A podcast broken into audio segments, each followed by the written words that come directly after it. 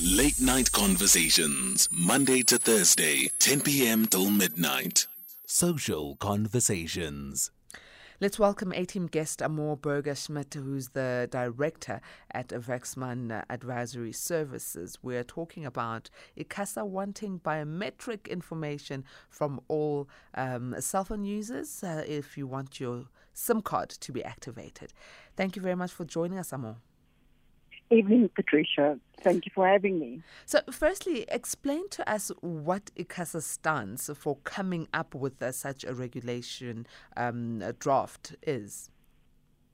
You know, you, you mentioned just now the fact that we all got used to the RICA process, that you, you have to prove your identity when you actually want to enter into a a, a, a, mobile operator relationship and have a SIM, possess a SIM card. So, you know, that, that, that's historically how we dealt with it. But subsequently, a massive problem arose, and that relates to SIM swapping or SIM card fraud. And it, it, in this world where we live in, where we, and especially post COVID, where we trade and our banking and online shopping and everything happens in a world, um, in a virtual world, we are confronted with SIM card swapping, and that has resulted in a huge problem for the mobile network operators.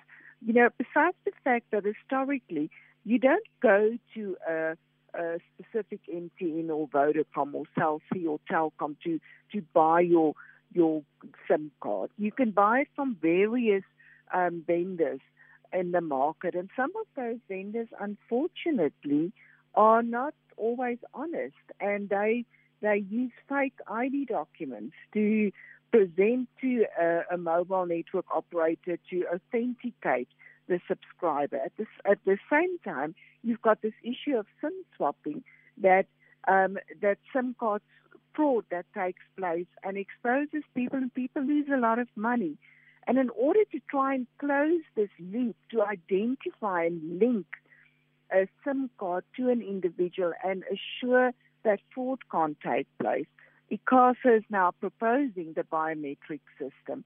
And I think, you know, a lot of people are criticizing and immediately criticizing the fact that ICASA, how dare ICASA come up with a suggestion around biometrics and capturing biometrics.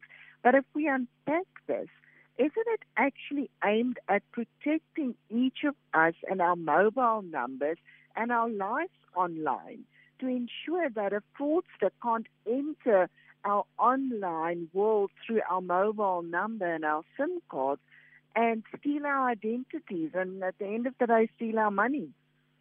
And someone would say that's what we thought RICA was going to do, um, but it was clearly easily infiltrated. Has ICASA considered investigating what the loopholes were for RICA so that even if we go into the biometrics, should it be approved, then we don't fall into the same trap? So I think if we look at the biometrics, it is aimed at strengthening the RICA process. It is an additional layer uh, an additional guarantee to ensure that we have, uh, can link an individual to a specific SIM card and, and, and can and authenticate that relationship. What we know is if we're not able to um, strengthen that relationship, that, that, you mentioned, Patricia, that there are loopholes. Um, we do not live in a perfect world fraud can easily take place. And um, fraudsters have circumvented the RICA process. If we look at SIM swapping, what happens is that, you know, through a phishing attack, and that would be where um, cyber criminals will try and prompt someone for information and personal information, and they'll sweep someone's social media profiles and on, on all the platforms gather information so that they build a whole identity of an individual through the information that they can gather. That enables them to present themselves to a mobile operator. As for instance, this is Patricia phoning saying, please may I have a SIM swap? I want to move from one network to another. I've got a new SIM card. I want to hold on to my number. Please swap my number to a new SIM card. And in light of the fact that they've gathered all this information from you, whether you answered an SMS or an email or telephone call and divulge your passwords and personal information that enables them to actually then present themselves as as as you to a mobile network operator and succeed to overcome the security questions, they can have the number changed to a SIM card that they the, the, the cyber criminal holds. In that, if there has been a process where a one-time PIN gets forwarded to the SIM card to authenticate that it is you requesting this change, they themselves receive this SMS and they can then give the code that they receive via SMS and they get the SIM, the, the mobile number swapped to a new SIM. The moment they own that mobile number on a new SIM, they've gained access to your whole life on your phone. Let's hold banking. it there, Ahmore. I'd like us yeah. to hold it then, go to a quick break, and then we'll be able to come back to that thought. A teamers, we're talking to Ahmore Burger Smidt, who's a director at Werksmans Advisory Services, talking about biometric uh, information collection by ICASA, so that if you're on Vodacom, MTN, whatever other telco, mobile, whatever network, you might need to be giving your biometrics over and above your RICA information. Interact with us on uh, 0614 104107. Ignite Conversations with Patricia Nduli, Monday to Thursday, 10 p.m. till midnight. Social Conversations. It's 23 minutes after 11, uh, after 10, excuse me, here on uh, the Late Night Conversations 104 to 107 nationwide. We are talking the possibility of biometrics um, coming into play when it comes to authenticating your particular SIM card, no matter what um, service provider you're with. This is something that uh, ICASA is coming up with in order to help us curb the cyber criminals. Our guest is Ahmore Burger Smidt, who's the director for Werksmans Advisory Services. Now, Ahmore, before we had to take the break, you were just giving us um, more of an explanation as to how you know, dangerous and open-ended the RICA on its own was when it comes to SIM swap um, fraud. Indeed, Patricia. You know, I think we need to realize that SIM swapping attacks um, in itself, these attacks are it, it, they are a multi-million um, rand problem or a multi-million problem um, all over countries and and globally. Service providers, mobile network service providers, um, battle with this issue of port, receiving port requests and porting people's numbers to attackers and, and the SIM cards essentially allowing the, the cyber criminals to hijack a subscriber's account, which is a, pre- presents a massive danger to subscribers. And somehow we need to find a, a, a solution to deal with this.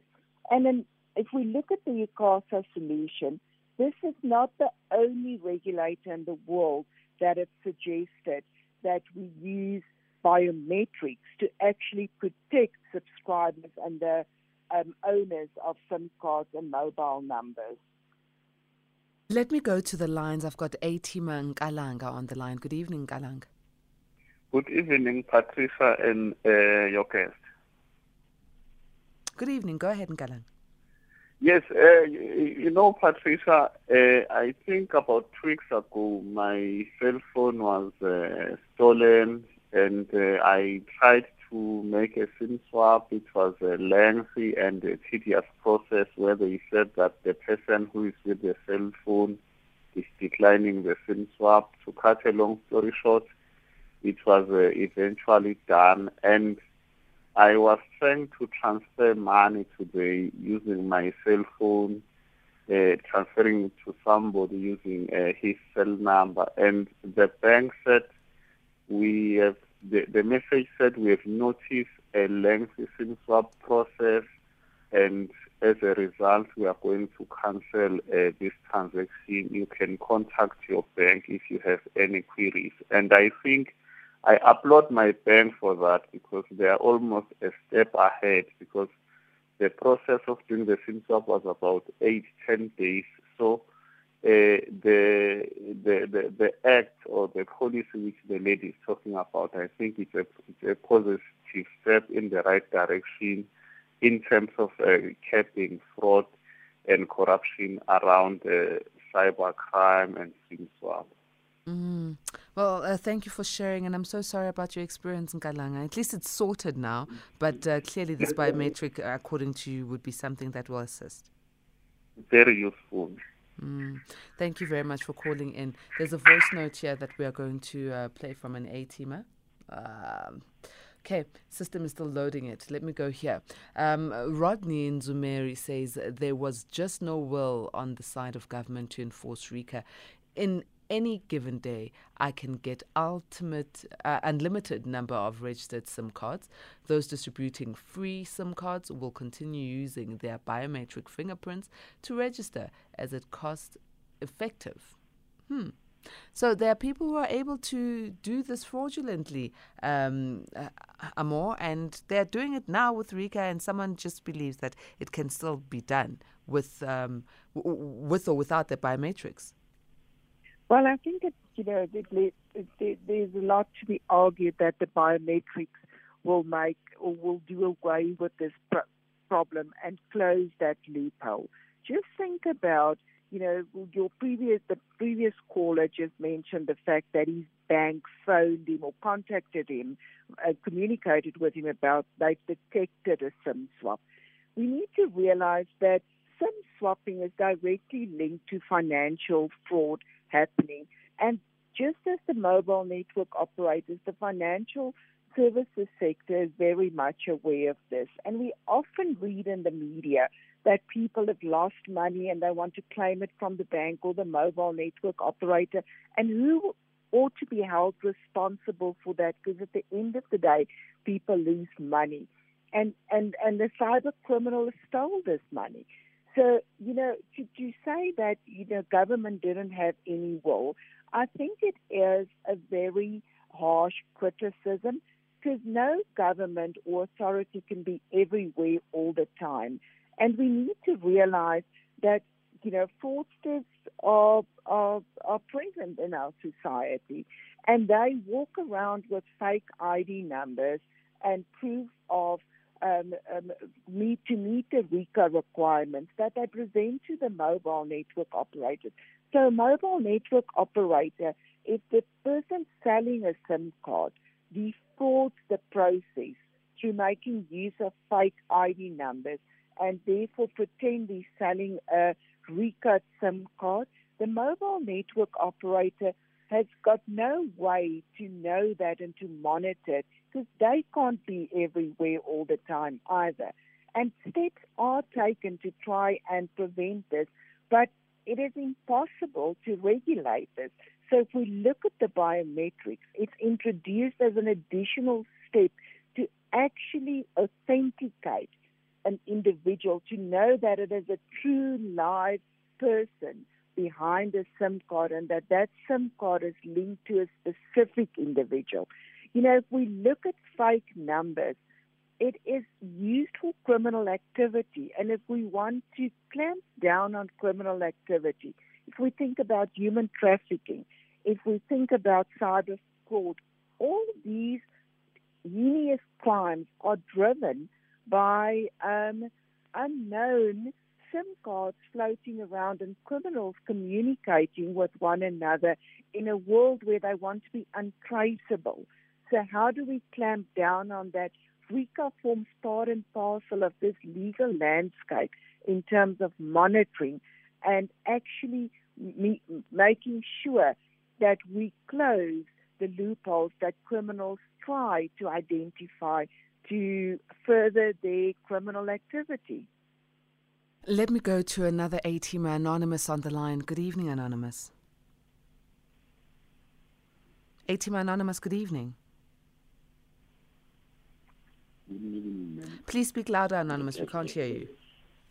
Okay, I just saying good evening and the guest there. Um, I just wanted to find out how do you how do you marry these three?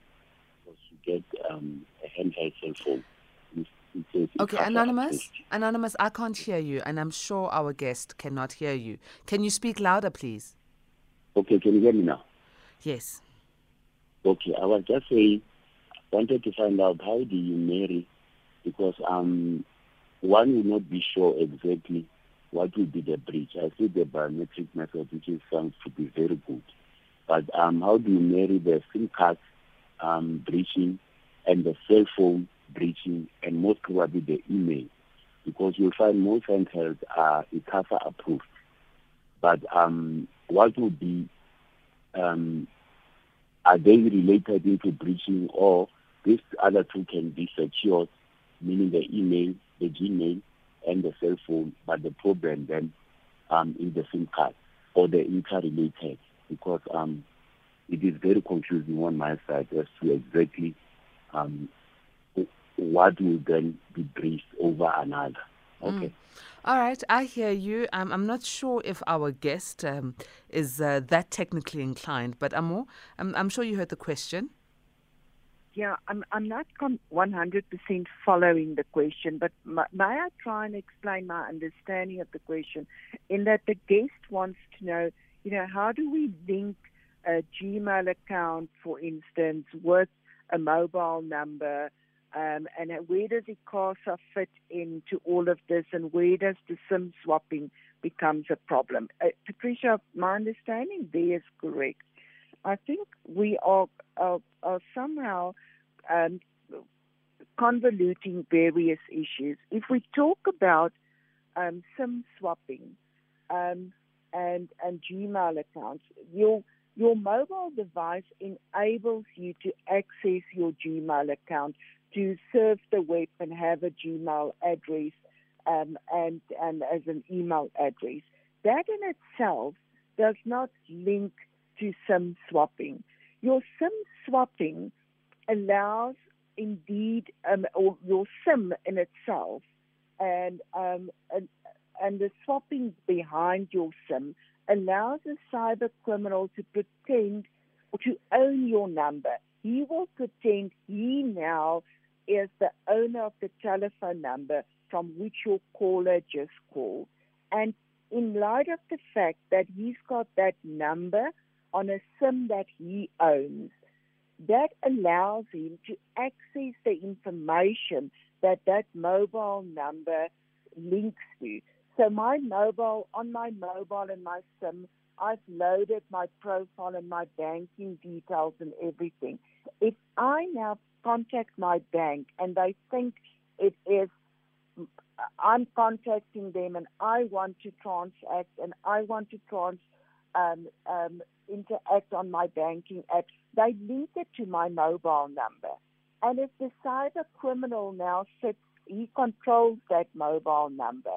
The bank will, for instance, send him a one-time PIN to enter, to action a transfer of money, for instance and you will receive that one time PIN. Your caller won't receive the communication from anyone anymore because on his side it will just look like his telephone is not working anymore because the SIM that he's got in his device, in his mobile handset, has been deactivated. So he can't communicate. The, the telephone has got nothing to connect with. That telephone number he owned is now linked to a SIM card in someone else's phone, and that cyber criminal then uses the phone to um, and the number to access his. It can be his Gmail account because he now can guess his passwords and access his Gmail account and send messages.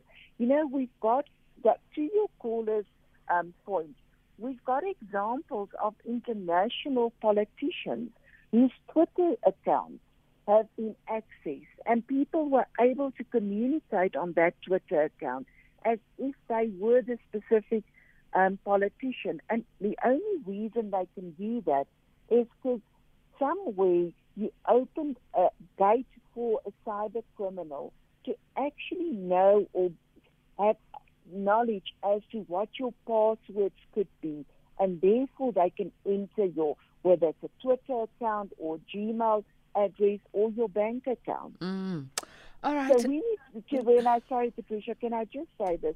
Cyber criminals take a long time to gather a lot of information about individuals, and then they attack them through all this knowledge they hold.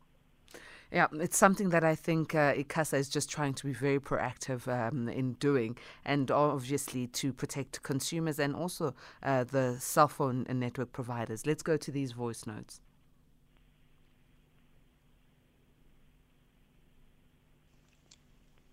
Good evening, Patricia, and your guest in the studio, Ahmore. Um, it's just a very informational and educational um, topic you're having in the studio. I uh, really appreciate it. And what I love about it is that it just makes you aware of the little things that we don't think they matter. You know, like eventually um getting your you know you're stealing your identity and then before you know it you're losing money. And you don't just understand what what might have transpired but then it's very very informational. Thank you for the topic. Hi patricia. I'd like to ask you a guest. How does it happen that if you have a, a Truecaller or call identifying app and someone calls you and you try to find out who that was, there are some numbers that do not have names. How was that SIM card RICA'd if you are not able to get the identity of whoever would have called you who you didn't have in your phone book? Thank you. That's Mune. Hello, Patricia. Uh, I just want to know uh, how will ICASA implement uh, biometric? Are they going to put uh, machines in the shops uh, where fingerprints will be taken? Then what about uh, the people who will be selling starter packs uh, as vendors? So are they going to illegalize that? Uh, or they will never surpass that because since it's based on biometrics. So what about those who, uh, who came here illegally? Will also be part of biometric because bio means life, it means uh, metric data that will be capturing us. That is uh, my submission. WP Rhymes, Limpopo. All right, Ahmore, as we wrap up, please do respond to our A teamers uh, as quick as possible so at least okay. we can get through all of them. Indeed, because very, very valuable yeah. input. Indeed, it centers around um, identity identity theft. And in relation to the second voice note we received, you know, this is exactly the problem. Why RICA in itself needs to be bolstered and strengthened, and why ICASA is suggesting biometric information. Because sometimes you can't, this is an absolute ghost sitting behind a number. And that's why ICASA is suggesting biometric information, because it happens um, as the second voice note indicated, that sometimes no one can identify who owns a number. And as to your third caller, how will this be done? You know, this is a very difficult question to answer. And, and the suggestion is that there will be an obligation on the mobile network operators, whether it's an existing number like my number that I've owned since 1997 till, till today, or whether it's a new number that all numbers of individuals, not business numbers, but individuals, um, will have to be linked to biometric data. And what exactly that biometric data would be, whether it's a fingerprint or, or facial recognition, that is still being debated. And that's why we've got the draft regulations that we all need to comment on and have the opportunity to comment on till the 11th of May this year. Excellent. Thank you so very much um, for joining us, Ahmore. Uh, it's been such a great pleasure. We're going to wait until um, the comments are done and we hear what the final word would be from ICASA.